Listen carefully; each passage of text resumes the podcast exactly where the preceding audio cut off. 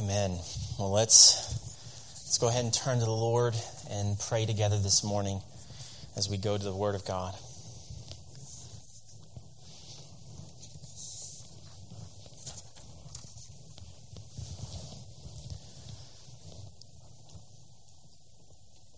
Father, we come before you and we thank you.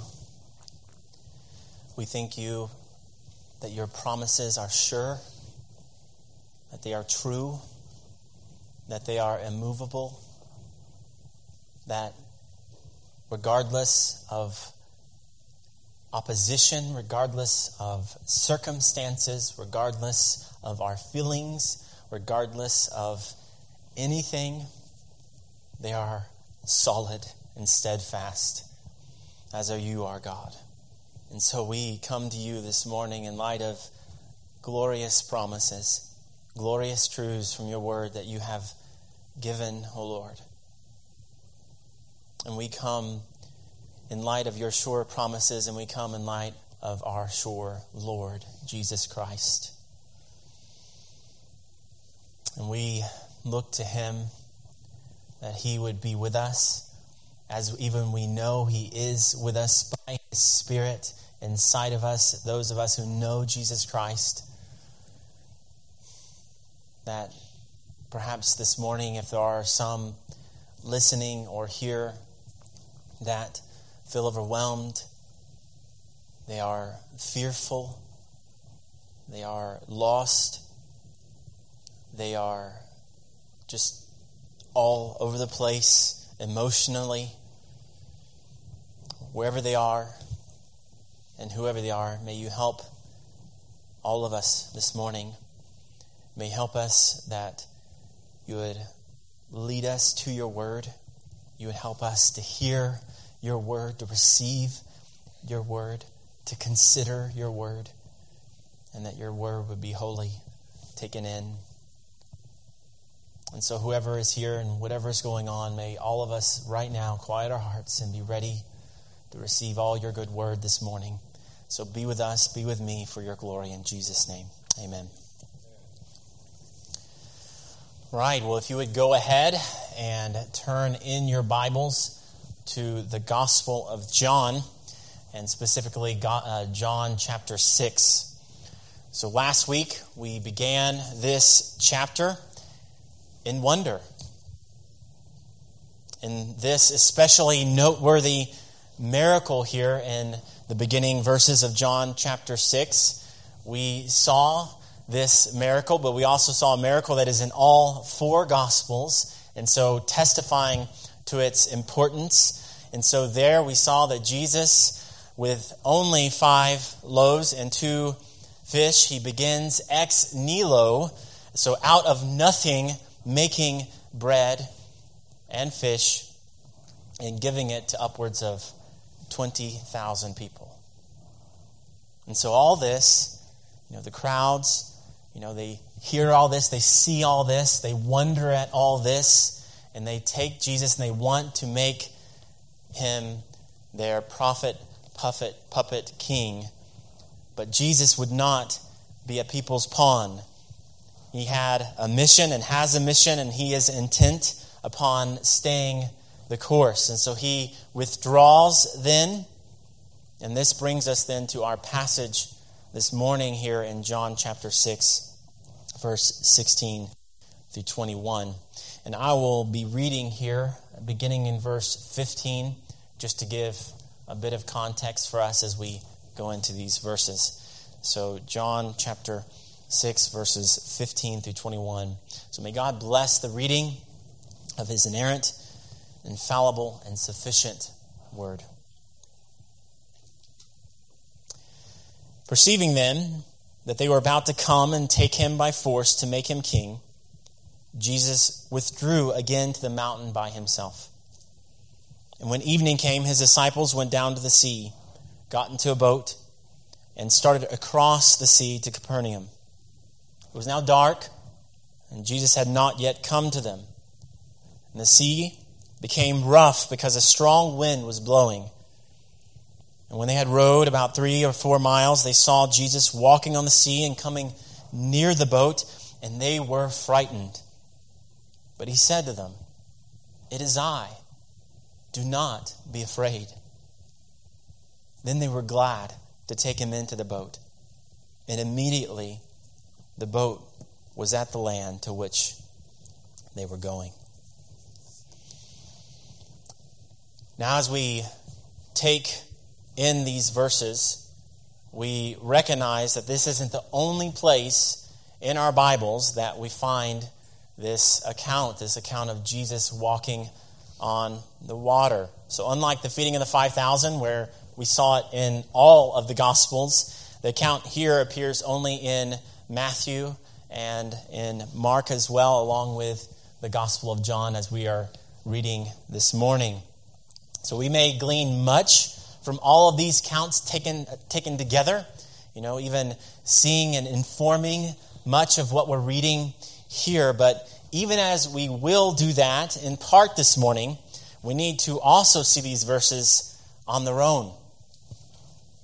So we need to recall that these words they were written by the apostle John and John he wrote this account yes because they really did happen but he also did that as he's uh, structuring the gospel, putting it together, and different themes are coming together. He's doing that very carefully with a very specific purpose. And so we need to read it, this account, on its own terms in view of John's overarching point or purpose that he gives, and we don't have to wonder about what that purpose is. He tells us in John 20, 31, that you may believe that Jesus is the Christ, the Son of God, and that by believing you may have life in his name. That is his purposes, purpose as he is putting this together, as he's writing these things by the inspiration of the Holy Spirit. All these things are coming together, and so we are to see this then on its own terms, even as we are mindful of the other gospel accounts as we take it in as well.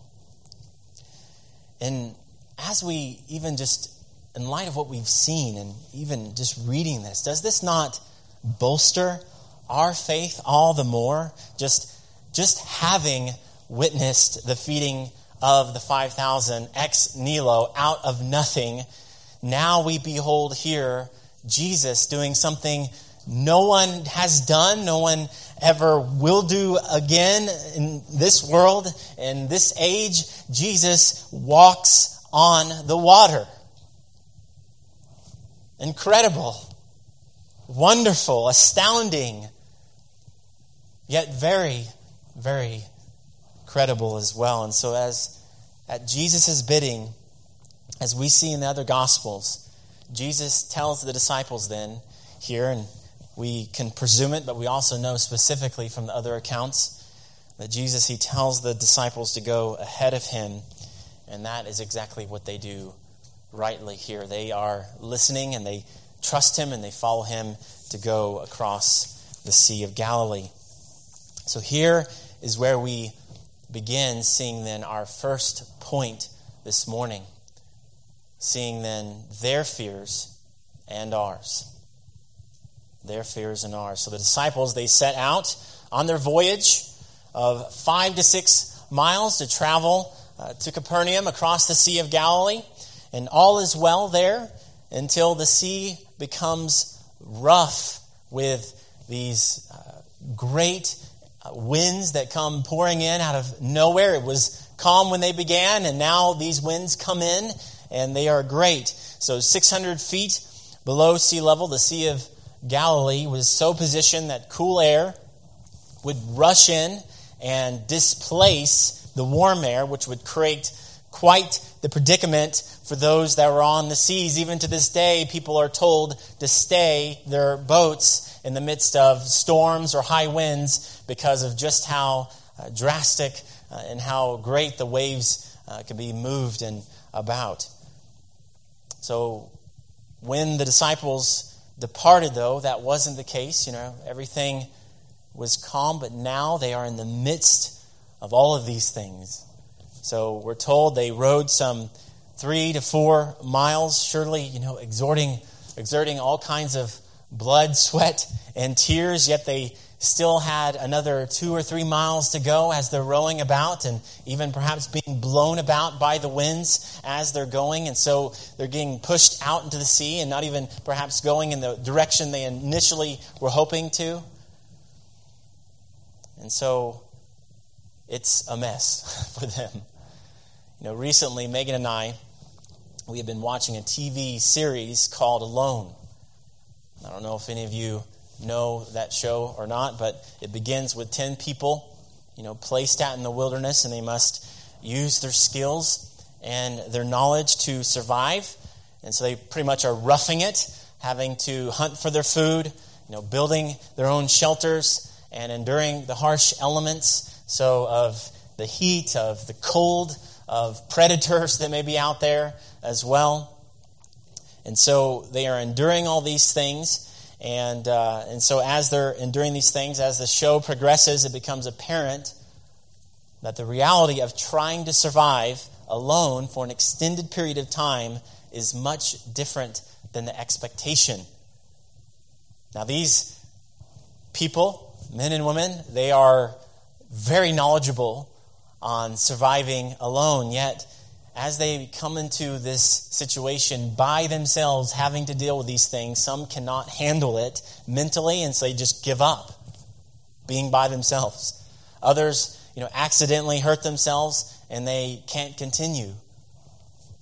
Well, here, the disciples, they were not watching, they were not reading about someone else experiencing these things. You know, as we we read this, we can perhaps even read it in a detached way, kind of forgetting that they were really going through these things. They were really experiencing the waves rising and falling and the winds, the, the strong winds assailing upon them. And so they were really facing these things. And, they're, and they were perhaps a lot different than expectation. And their relatively small boat would have quite the difficulty in these very real and very turbulent waters. So then, as water sprinkles over them, they see something odd. They see a man walking on the seas. Waves are going up and down. It's dark outside. And they see someone walking on the water, and they are afraid, as I'm sure every or any one of us would be afraid as well, as well. I mean, how many of you seen someone walking on the water at night in the midst of a storm and winds going about? Well, none of us. Well, they did. And so they were afraid. We would have been afraid as well. And as they encounter all of this, they have these fears in the midst of the darkness. They have these fears in the midst of the darkness. Now, mindful as we read John that he is bringing, you know, many themes to bear, bear across the span of this gospel. All this takes place then at night. And that's, it did happen at night. So we're saying it really did happen that way. But at the same time, John, he is trying to make bigger, broader points as he's presenting these things. And so, as the, uh, the, the seas billow, it's dark, and Jesus is not with them. So, against, or again, in light of this, the words from chapter 1 come to mind. The light shines in the darkness, and the darkness has not overcome it. So, it's in the midst of the darkness that they see Jesus and they are afraid. It's a fear of the unknown. I mean, who is this? I mean, what is this out there on the seas? It can't be that someone is really walking out there on the water. I, not, you know, I think if we're honest, there's much that we are afraid of as well. The unknowns all about us that, you know, leave us wondering and afraid the things that we just don't know. We don't know what's ahead. You know, Larry King, the well known television host, he was once interviewed by Barbara Walters, and she asked him, you know, what his greatest you know, fear was. And his immediate answer was death. And so she went on then to ask him, So do you believe in God? And he answered her, You know, I'm not sure. I'm, a, I'm an agnostic. And so that was Larry King's answer.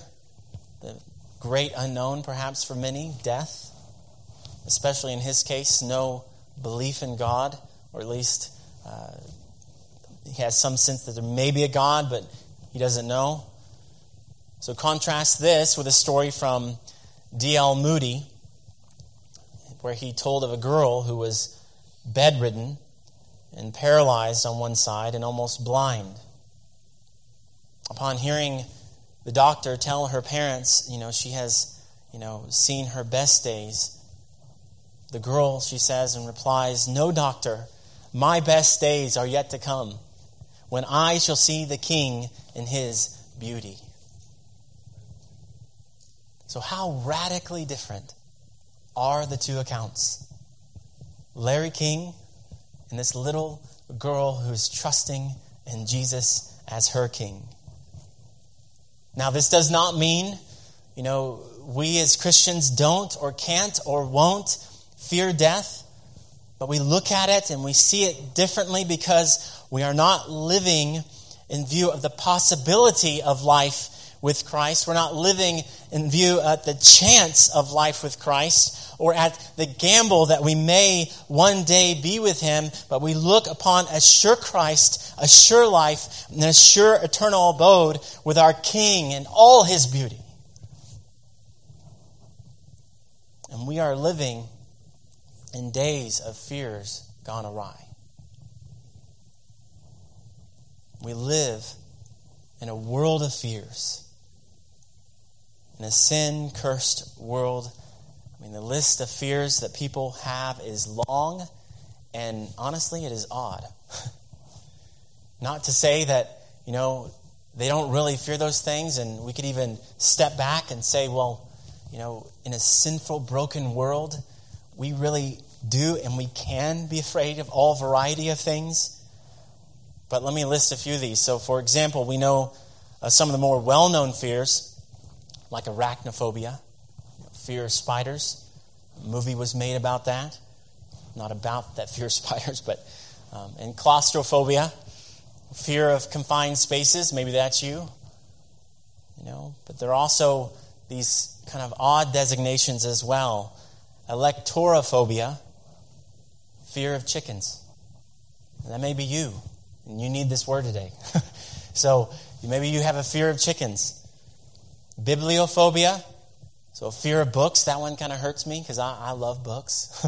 but people out there are afraid of books. Uh, cool or phobia. This one is another one that may hit you. Fear of clowns. So I know people that in my past are afraid of clowns. Gynophobia, fear of knees. Pogonophobia, fear of beards. So, I mean, as funny as that is, you know, this sounds awfully like in the midst of a sinful, sin cursed world of fears gone awry to me. It seems people may be afraid of, well, about anything. And the effects of sin and the curse have so deeply affected us that we can be afraid of all variety of things. And perhaps the more pressing ones for you and me are what will be of us today? You know, what will be of us tomorrow? What will be of us thereafter following COVID 19? You know, what will happen to Christians in the years to come as this seeming opposition is, seems to be growing around us? You know, what of this year's elections? Who will be our next president? What of that family member that is not doing well? What of the son or daughter or brother or sister or mother or father or grandmother or granddaughter who doesn't know Christ? So, where does Christ come in to all of this? So, what is the connection here? Well, Christ is sufficient for all of our fears. Christ is sufficient for all of our fears. An appropriate question here is how do these verses then relate to all these things? And even in light of uh, the verses we've seen last week in verses 6, 1 through 15. So, how do they relate to the previous ones? Well, we just read of Jesus feeding the 5,000 with food, with bread. And this point about food or bread will be taken up again. And, you know, but it won't be taken up until after this account.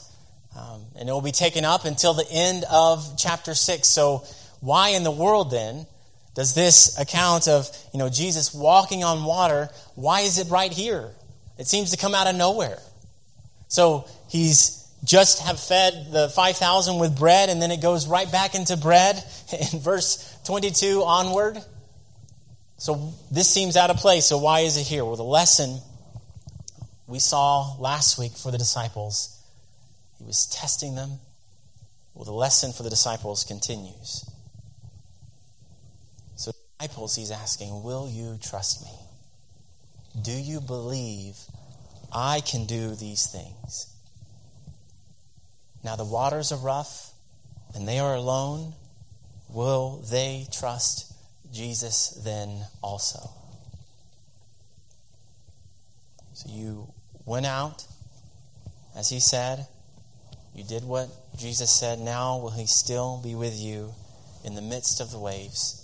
in the midst of the darkness, in the midst of your fears? And the answer is yes. yes, He will. And let's observe one thing here and then be exhorted by two other things as well. So, first, observe in light of the fact that Christ is sufficient for all of our fears. Observe the seas bow to him. The seas bow to him. Now, some come to this passage and they object. You know, oh, Jesus wasn't actually walking on the sea, he was just walking by the sea. He was on the shore. That's all this was. They saw him on the shore and the disciples saw him. And that, that, was, that was it. I mean, that's what was going on here. So let's take that for what it is. Let's try that out. Let's see if that works. So imagine this for a moment. They see Jesus on the shore of the Sea of Galilee and think, as they see him on the shore, wow, that's a fearful thing. There's Jesus walking on the shore just like anyone else can or could do on a normal day. That's scary. Right? I mean, that's ridiculous. No, I don't, I don't think so. We can't just simply say they saw him on the shore. I mean, these guys were frightened. And so, Jesus, even as we see here, he was not walking on the sea of, uh, beside the Sea of Galilee. He was walking on the seas of Galilee. We aren't told how this, is, this worked. Know, I wonder as I think about this, but I think we have reason to think that the waters, as Jesus was walking out on the waters, that they were actually bowing at his feet as he was pressing onward among the waters and the waves. And I, I don't I think that's reasonable, and I think there are a number of reasons to think this. First, it's hard to imagine Jesus bobbing up and down with the waves, which by itself you can imagine that would have been a difficult trek, right? As they're going up and down, how in the world are you going to walk smoothly across the waters? Well, that's one kind of practical reason. And second, we just saw Jesus lifted up as the new Moses with the feeding of the 5,000. We saw him provide bread or like manna, just as God did for the Israelites in the wilderness. So now, here he doesn't part the waters as Moses did, but he actually walks on the waters and they fall flat before his feet in obedience. So, in the midst of the waves, in the midst of the darkness, in the midst of our fears, remember who Jesus is. Jesus says to his disciples, It is I. Do not be afraid. Now, this phrase, it is I, if we were to translate these words literally, they mean, and they are, ego eimi. I am. I am. Do not be afraid. And as the great I am parted the seas, Jesus is saying that the same one who parted the seas is before you. The same one who answered Moses' question if they ask who sent me, what is his name? What shall I say to them? God, he replied, I am who I am. Say this to the people of Israel. I am has sent me to you in Exodus 3:14. And now the same one is standing before the disciples and he is standing before us as well. And this will not be the first time nor the last time that we'll see him say I am. We've already seen it once. We'll see it again. And so he says this again and again with clear implications for us and for you and for all people. This is him of whom the psalmist says, O Lord God of hosts, who is mighty as you are, O Lord, with your faithfulness all around you. You rule the raging of the sea. When its waves rise, you still them. Psalm 148 Praise the Lord from the earth, you great sea creatures in all deeps, fire and hell, snow and mists, mist, stormy wind, fulfilling his word. So, in the midst of your fears, remember who Jesus is and know you can trust him. Know you can trust him. So Jesus says, It is I. And he continues and tells them, do not be afraid. So he is the light in the darkness. He is who they and we need for bread and for storms and for joy and for life and for breath and for death and for all things. And that's not all. As we come to these verses, we perhaps come to verse 21 oddly, like wondering, what's that about? So the verses, they don't end with verse 20. The story isn't over yet. Jesus, he does something here as well, which I would say is another miracle. We've just seen him feed the 5,000, 20,000. We see him walk on the water, and now it says that Jesus gets them immediately to their destination and onward to the mission. And this is perhaps one thing we, we miss as we come to this passage, but we see similar kinds of transportation uh, in Scripture as well as we go there. So, outside of the instances that we see where the, the Spirit of the Lord moves people from one place to another in the Old Testament, so people like Elijah and Ezekiel, we often, I think, uh, as you consider your own Bibles, you think of this. One that comes to mind is Philip. You know, after he finishes ministering to the Ethiopian eunuch in Acts 8:39, it says there, and when they come up, came up out of the water, the Spirit of the Lord carried Philip away, and the eunuch saw him no more. So it shouldn't surprise us then to see Jesus do similar things here as well.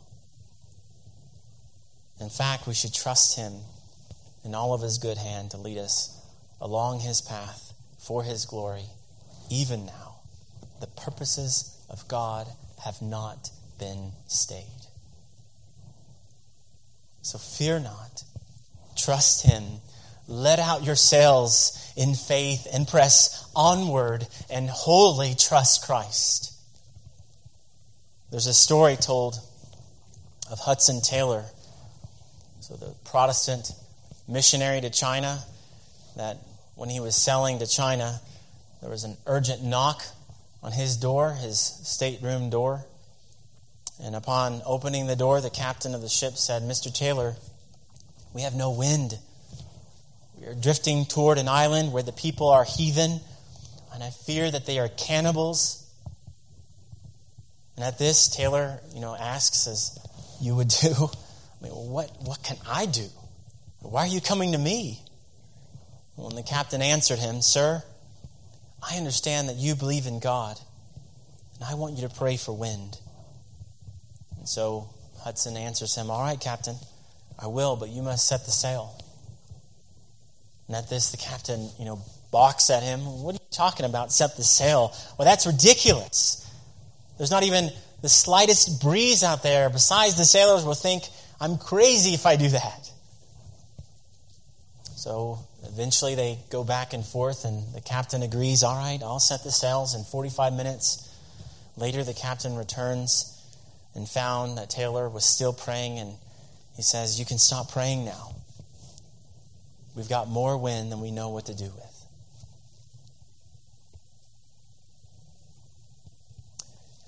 And as we consider faith, trusting Christ, looking to Him in the midst of fears, oh, how many ways we are being called, even now, to hear Jesus' words here It is I. Do not be afraid. So let me urge you and let me urge all of us. Let this phrase here, it is I, do not be afraid. Let it be a banner over you and over your life and over your family and over our church. Haven, Christ is our haven.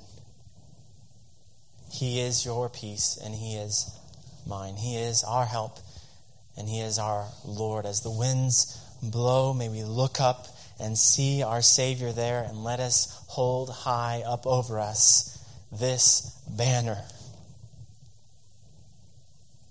And once the storm subsides, as in the storms we're facing right now, the virus, things going on in our country, elections, and so on, let's not at that point say, well, I don't need that banner anymore.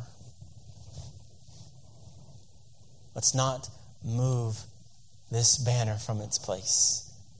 And that will be the temptation as the waters they begin to smooth be smooth again and they're no longer rough any longer and there's no even then as they smooth and everything else there is no less of a call for us to trust Christ but to trust him still more and more and more.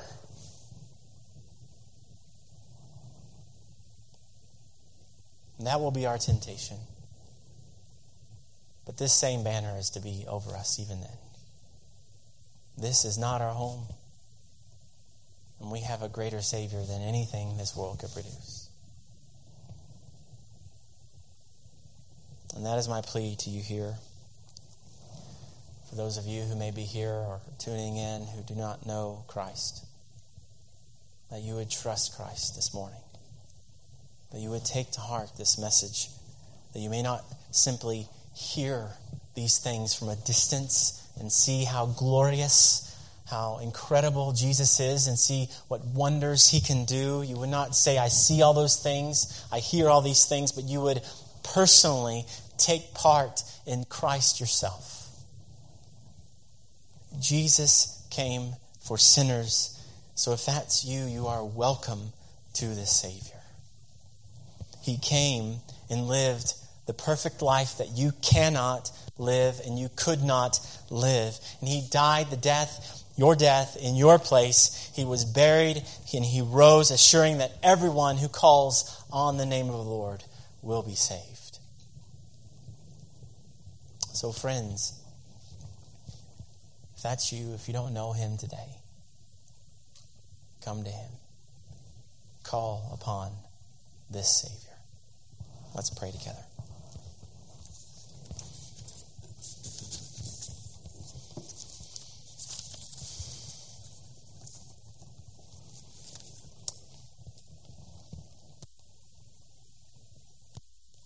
Father, we pray as we respond to your word right now in our hearts. May you help us, Lord. You know our hearts, you know our fears. You know, perhaps some people are putting on a strong front. You know, some people are perhaps putting on too strong of a front or even putting too strong of a presentation that they aren't afraid.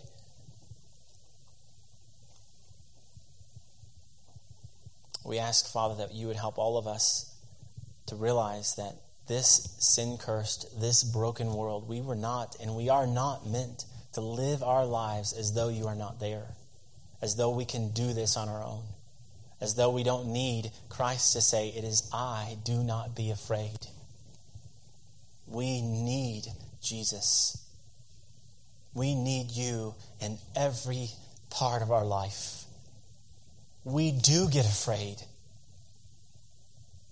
And that is not a call for us to say, Woe is me, how unspiritual I am. Instead, it is, Woe is me, how deeply I need God who made me for himself. And so we pray, Father, that you would help all of us to be honest with ourselves and our fears and our weaknesses and our sinfulness and, and see the depth of our need for Jesus Christ. We need him every hour. And we either believe that or we don't. So help us, Father, to take these things and examine ourselves and look to Him and remember who Christ is and trust in Him. I pray, Father, if there's anyone here who doesn't know Christ this morning, that you would help them to see the depth of their need for Jesus. Help them to see right now that they are lost. They're separated from you, that their sin has made a chasm they can never gulf, and they need Christ to bear the weight of their sin and imperfections, and they need Jesus to be the one through whom they would know you once again, that all their sins and trespasses would be forgiven. And so may they call upon you this morning. And so we pray, Father, for them. We pray for us that as we sing this next song, that you would help us to respond to your word. Help us to take it to heart and look to you in all these things. We ask this in Jesus' name. Amen.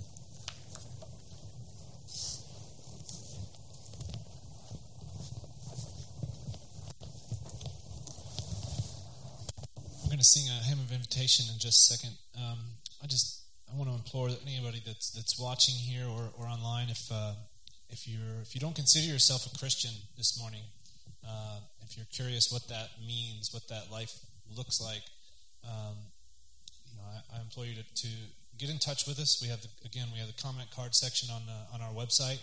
Uh, there will probably be an email address uh, on the screen um, after the service. Get in touch with us. Open up a dialogue with us let us guide you. Let us walk you through what that what that means, what that looks like. Uh, it's the most important decision uh, that we make in this life.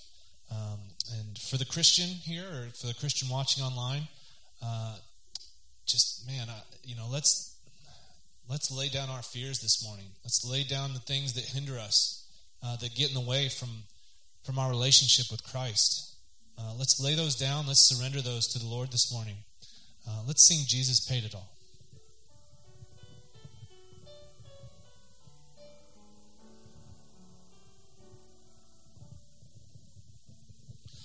I hear the Savior say, This strength indeed is small. Child of weakness, watch and pray. Find in me thine all in. Jesus paid it all. All to him I owe. Sin had left a crimson stain, he washed it white as snow. Lord, now indeed I find thy power and thine alone can change the leper's spots and melt the heart of stone.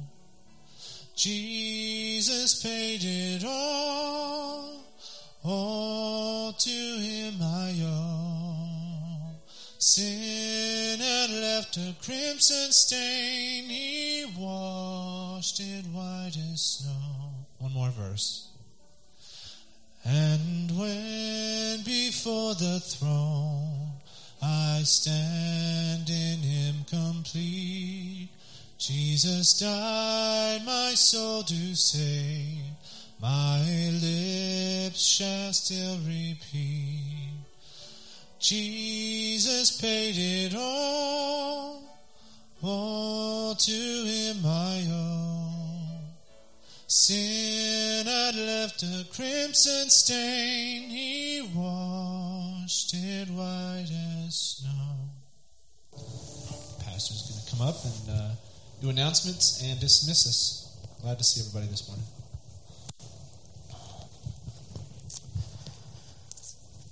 All right. Well, I, I hope you responded to the Lord this morning. And a um, few things to, to mention to you before we depart here. So I'll just echo what Ryan said that if you are here and you're a visitor, we, we're just so delighted that you came and visited with us today, uh, whether online or here. And uh, so we, we'd love to hear from you. So I won't go back through everything he said, but I just want to encourage you to, to fill out that card, the Connect card. We'd love to hear from you. So, a few announcements before we uh, go again. Um, so, two important ones that we need to, as a Haven Baptist Church, we need to be mindful of. Deacon nominations, they are uh, out. So, you, Tim Quaife is being nominated to uh, as deacon for this next year. And so, uh, we'll be voting on that the first week of August. And so, I want to remind you of that. It's on announcements there on Haven's web, website under resources. So you can click on that and see all that there. And then also, we'll, we'll, we'll, we will be having a special business meeting July 29th. And so, uh, with that, with both of these, uh, we're to be, well, that one specifically, we'll be voting on a motion for the sound booth and camera equipment. We've been discussing and talking through um, for a number of months now here and trying to make sure we uh, get all of our ducks in a row and and uh, make sure we're prepared for that. And so we'll be voting for that on that for, on a special business meeting on July 29th. And so I want to give you two points related to the deacon nominations and the special business meeting. So we're going to have an electronic option, and that will pretty much cover, I think, most of our members. Uh, there are some who aren't, you know, savvy with electronic devices and things like that, and so we'll be mailing out paper ballots to those. And so, um, if you are wanting a paper ballot, even if you are savvy with electronic, um, you know, uh, computers and all these things, um, you're welcome to contact me and I can get that to you. Um, so, just want to put that out there in case you wanted to uh, have that. Of course, the electronic will be pretty seamless as well. Um, as well, we'll make sure that everyone, you know, it's guarded and all those things as well. So, um, so those are announcements, and I'll just close this this morning then with a benediction. It's actually uh, Ryan and I were of the same mind this morning, so we'll close with uh, Second Thessalonians, uh, verse chapter two, verse sixteen. So it says there, Now may our Lord Jesus Christ Himself and God our Father, who loved us and gave us eternal comfort and good hope through grace, comfort your hearts and establish them in every good work and word. Amen.